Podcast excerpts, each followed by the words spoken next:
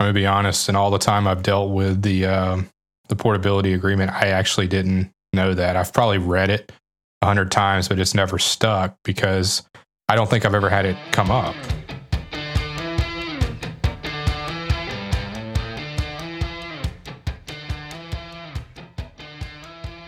All right, Chuck, we haven't uh, done one of our podcasts in a little while. Uh, we've had quite a few things go on since recording our last one. Just some, you know, some small things like, you know, the first ever virtual NECA convention, uh, yeah. virtual safety conference, and who knows what else virtual went on. I'm probably just forgetting it at this point. Virtual CIR. That's true. Yeah. Not only have we had two virtual sessions of CIR, we're getting ready to have our third one. And uh, so far, so good. Um, every time I say that, I'm reminded of the guy falling off the building, and that's what people hear him say all the way down. Is so far so good. uh, but yeah, so you know, obviously a little bit going on, but we needed to get back together because labor relations never sleeps. There's always issues going on around the country, and uh, especially when our contractors start to move around the country, and they do that through portability. So I figured why not talk about it today? Yeah. You know, we can run through what it is, where it came from, how it's maybe evolved a little throughout, uh, some of the agreements that are attached to it, some of the common issues we see, as well as maybe some little known uh, facts about it, you know, because that's what we're good for is turning up things that people either forgot or didn't know in the first place. Uh, so, how about we just dive right into it? Uh, you obviously being the keeper of all the knowledge. Uh, I can see a stack of papers there behind you. Portability as we know it and our collective bargaining agreements, how did it come about? Uh, how did it become, you know, part of category one language? There was no formal portability provision until 1959. Now, seemingly there were formal and informal arrangements between local unions to allow the brothers to back and forth. Uh, and then I, I am supposing that they had agreements that allowed contractors to send people into a local area, which is slightly different. At any rate, in 59, at the request of NECA, the uh, international president Gordon Freeman issued a policy which created the one man jurisdiction rule, which existed from 59 until 1993, when the current language, which allowed four men to move from one area to another. So that was negotiated uh, in 93. And it's interesting, I, I pulled out the chapter alert that went out at that. And it was kind of prophetic in a couple of its passages. Its conditions, the conditions of the agreement represent a significant change for some in our industry. And we should be conscious of the economic and political climate in a given local area as the agreement is utilized. The agreement is not intended to move manpower needlessly but rather it should be used to increase our efficiency and to address the competitive requirements of the marketplace. While there are no limitations beyond its written intent, interpretations will certainly arise, and we must resist the temptation to push the agreement beyond its intended purposes and limits. If we approach the agreement with reason and do not move manpower unnecessarily, then the agreement will prove to be a great benefit for our industry. Conversely, if we use this agreement in a confrontational manner, bad feelings and resistance will be increased, while its implementation and effectiveness will be slowed. And sure enough, three years later, NECA got a letter from the IBEW with a series of complaints about contract, how contractors are misusing the agreement. and the amended portability agreement was negotiated. It added a requirement that employers consider the unemployment situation in the local union. So now, if you're trying to send someone into an area that has 10% unemployment, you can only send two workers in, then you have to hire one locally, then you can send another worker, hire another one locally, and send the fourth worker. Under the original agreement, you could send four. How, uh, I guess the question to ask is how is that unemployment defined, though, whenever you're looking into, into the local area? Because I thought it was uh, 10% of who was available to work, not necessarily of all who was on the book. Am I interpreting that right? That's the way it's supposed to be. Okay. NECA argued and the IBEW conceded that not everybody on the book is available to work. So it's supposed to be determined with a little more than saying, I got 3,000 members, 300 guys on the book, I'm at 10% unemployment. When you look into it and find that 275 of them are not available to work. If you went that route, that would always be in effect. Every local would have 10% unemployment. Yeah, pretty much. But the other change was interesting and it kind of exposed some games that were being played. Although the agreement always said the person you were transferring had to be an employee of the company, there were no real um, parameters for that, no definition. And it was alleged that employers were hiring off their local referral book and immediately sending people into another jurisdiction. And the receiving local unions were saying they could just as well hire out of my local because the, the premise is contractor is sending uh, an individual who is familiar with the company and their work so that it can be a smoother process when they get to where the job is. So that's what brought up the uh, two week employment rule that you have to have been, or the individual has to have been employed by the contractor for at least two weeks before a transfer can be made. I'm gonna be honest, and all the time I've dealt with the um, the portability agreement, I actually didn't know that. I've probably read it a hundred times, but it's never stuck because I don't think I've ever had it come up. I mean, I'm sure you've probably run into it from time to time. But yeah, I just so hey, I learned something awesome. Hopefully, hopefully everybody watching. Hope you learned it. Yeah, yeah, no, I got it. It's it's it's up there now, and hopefully somebody just learned it too. So it's not just me getting educated here. so now we have since 1996 this uh, one agreement on portability. It's actually um, two phases. So there's the four man, four worker per jurisdiction by a single employer. In addition to that is the lesser used service and specialty work provision, which allows two workers per job to be transferred into another jurisdiction. And they don't count against the four worker general exemption or provision. So an employer could have four people in the jurisdiction doing work on a new construction project, have a customer in that jurisdiction call him to do specialty work, then he could send two more people in to do that specialty work, even though he has four people under the provision A, if you want to call it that. People, both on our side and the IBEW side, sometimes lose track of that and say, no, it's four total ever under any circumstances, and that's not true. Yeah, so you know what question I'm about to ask? What specialty work? Specialty work, as a Supreme Court justice once said about pornography. I knew this was coming. is, I can't tell you what it is, but I know it when I see it. That's fair. There were some arrangements for portability, which I mentioned uh, before, even under the original one worker rule. A lot like the international specialty agreements now, there were local arrangements. And it wasn't the intent of this agreement to change those definitions where they existed. And the other part of it was specialty work may vary in different locations around the country.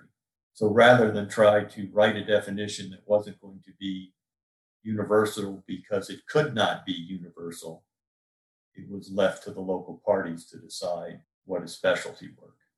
The, the true test to is it specialty work in your area or at least a good test? Or can anybody refer to that employer off the books perform that work? Or do they have to literally have a special skill certification or training that you could, I guess, going back to your definition from the Supreme Court Justice, that you know when you see it? It's this individual has this special skill, knowledge, certification, or training and so that's why we have to bring this individual in to perform this very specific scope of work.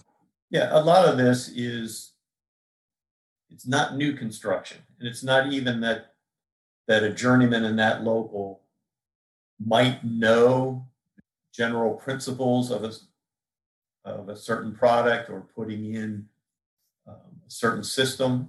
And if he was on a new construction site, he could get it in and that'd be okay but this is geared more towards familiarity. This individual worker does it all the time. That is his specialty. This he does in a special way or with 20 years of experience. Another journeyman could do it, but it might take him three days to do what this guy can do in one day. There had to be some leeway as you can see from this discussion, we can't even decide how you would build the definition, let alone what that definition is. We could probably have an entire podcast trying to craft it. We could, but it would be pointless because at the end we'd have nothing. That's that's not only fair but depressing because it's true. uh, an interesting scenario I had come up with the whole um, special skills and, and porting individuals because they had these special skills. And I, I believe this actually fits into this vague definition that we're sitting here crafting. Um, I had a scenario one time where I had an employer tear down a machine in his jurisdiction. So no portability there, right? But he had a mm-hmm. he had mm-hmm. a, a small group of individuals, and he needed a few of the, I guess, the more leadership roles from that team to go with this now torn down machine and rebuild it like a thousand miles away. Well, that fell right under it because you're not going to go pull um, just anybody off the books in that local because they literally did not tear down this machine. It was a very, as a highly specialized piece of equipment.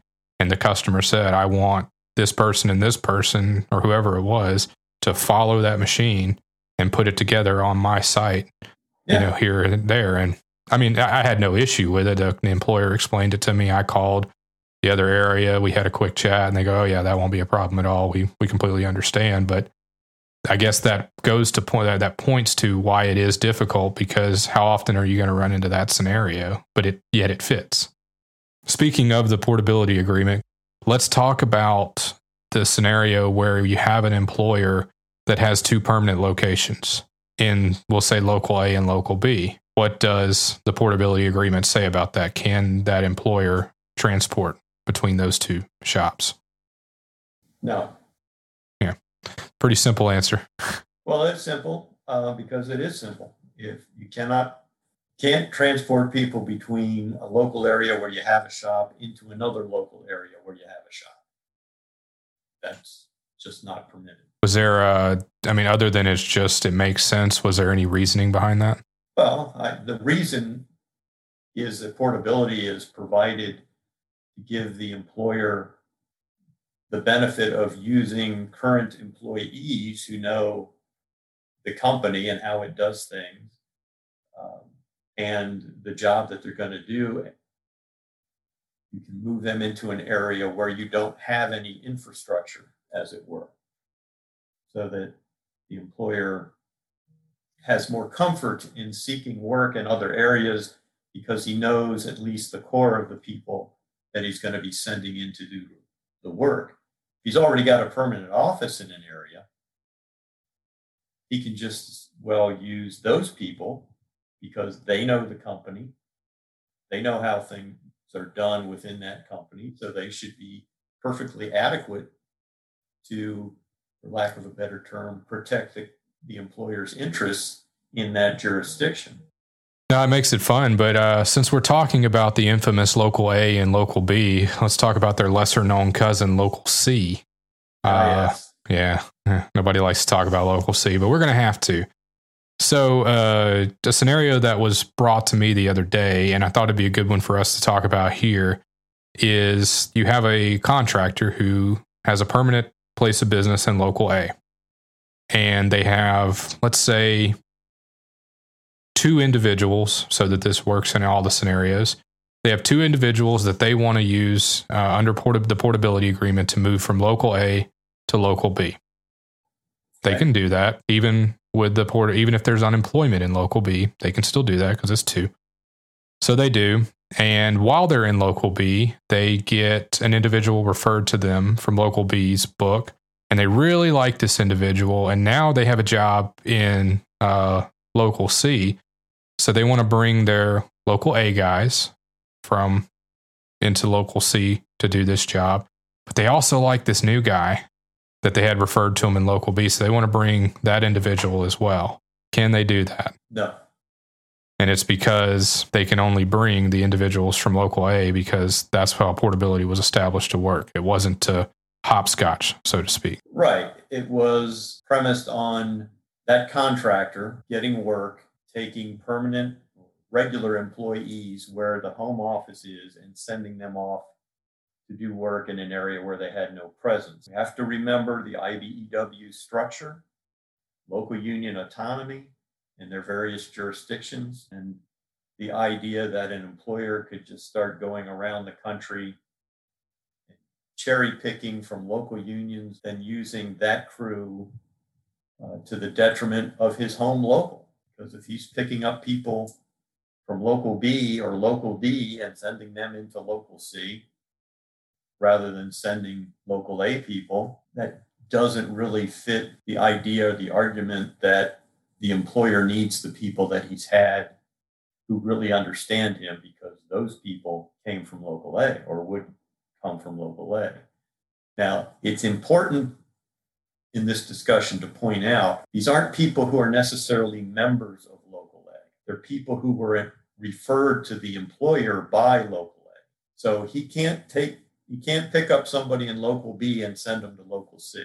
However, if he gets a book two guy from local B sent to him in local A, and that guy works for him for two weeks, he could then send that individual to local C because it's the point of referral and not the membership that counts. Yeah, I like that distinction, and that's something like you said that we often forget that it's it's not the membership of the individual; it's the referral. Uh, something that I'm I'm kind of putting together from because you've said it quite a few times, and I think is important to note is is the reason for portability. So often, as a chapter manager, especially when you run into issues with portability, it's because a contractor wants to move an individual because they like that individual or because you know they like their work ethic or you know fill in the blank reason. But that's not what portability exists for. It exists to be able to move an individual who is familiar with the with the company's operation. And while those two may be the same, you can't port somebody just because you like them. The reason it exists is to be able to bring those long term employees that know the company, know the culture, know the job, know whatever the fill in the blank is to move them from point to point. It's not just because you snagged an individual that you just like their work ethic or you just like them, so you want to bring them around it's possible to do that, but that's when they have to do it in the scenario like you just said. That's just that that's an important distinction that portability exists to keep continuity, to keep that uh, company knowledge and culture when moving into areas where the company doesn't have a presence. It's not just because you want to move an individual that you like. Uh, and one thing that I can note if there are employers uh, listening to this is if you are in a situation where you need to move more than those four people from one place to another, the best advice I can give you is first of all, contact your chapter manager and tell them what's going on because 9.9 times out of 10, that chapter manager knows the chapter manager in the jurisdiction where you're needing to go. They can make one phone call. And usually between the relationship that that chapter manager has in that area with their business manager and then the relationship between the two chapter managers, they can work something out. Um, I can't really recall a situation where we weren't able to come to some type of an arrangement to help the employer get their job done, uh, to be able to bring to be able to have what they needed to you know fulfill that customer's requirements in that area. Now, I don't say that to make a promise that you're going to get it every time, that you're just going to get full portability. All you have to do is call. But you have a much better chance of being able to bring who you need to do the job you need to do by making that call first. There were a couple of things I had in mind to bring up. Uh, one is the question the employer has sent people into another jurisdiction and they get a visit on the job site or the contractor gets a phone call claiming that those individuals can't work until they come to the union hall and get referred out or get a permit to work. That's not required. You send them in, the employer is required to notify that local union that these people have come into the jurisdiction and they're working on um, a particular job. But that's all. Those individuals do not have to physically report to the local. That's a good one to to bring up because I, I have run into that scenario quite a few times. Yeah, some some locals can be uh, difficult to work with, and they like to put on those requirements. And, and it's especially hard when you have an employer that they're going into a local union that has a very large geographical jurisdiction, and there's a remote job site, and they need the individuals to go to that job site. But then the local says, no, you got to run them through the hall, which is, you know, four hours out of the way and then you got to drive the four hours out to the job site. And so it's it's good to know that if that requirement gets brought up, that the employer doesn't have to send those individuals to the hall; they just have to provide the information to the hall to let them know, you know, here's here's who we're bringing in. Um, that way, you know, you don't have an additional four hours of drive time. If you send people into an area that has a reverse layoff clause in the referral, which requires that you have to lay off by book. Does it affect people brought in under portability? The answer is no. If you send four people in and you then hire a bunch of local people and they're all group one, and then you start to have a layoff, can the union say, well, they're from out of town, so they're no better than book two? You have to lay your transferred workers off first before you can lay off any of my book one guys. And that's incorrect.